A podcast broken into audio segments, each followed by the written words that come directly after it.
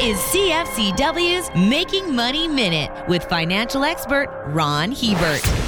The latest romance scams are coming out of Asia. They are given the Chinese name of Sha Zhu Pan, which roughly translates into pig butchering. The idea is to fatten up victims with flattery and fake friendship before stealing their money. After meeting on the internet and letting a relationship blossom, scammers eventually tell you they want to help you get rich. They say that they're so confident in their strategy that they are willing to open a trading account for you and use their own money to prove it works. Of course, the brokerage firm, investment account, trading, and profits are all fake. Soon the victim is depositing their own money, and then they gotcha. For more information, listen to our Making Money show hosted by Ron Hebert and Gord Whitehead at letsmakemoney.ca or cfcw.com.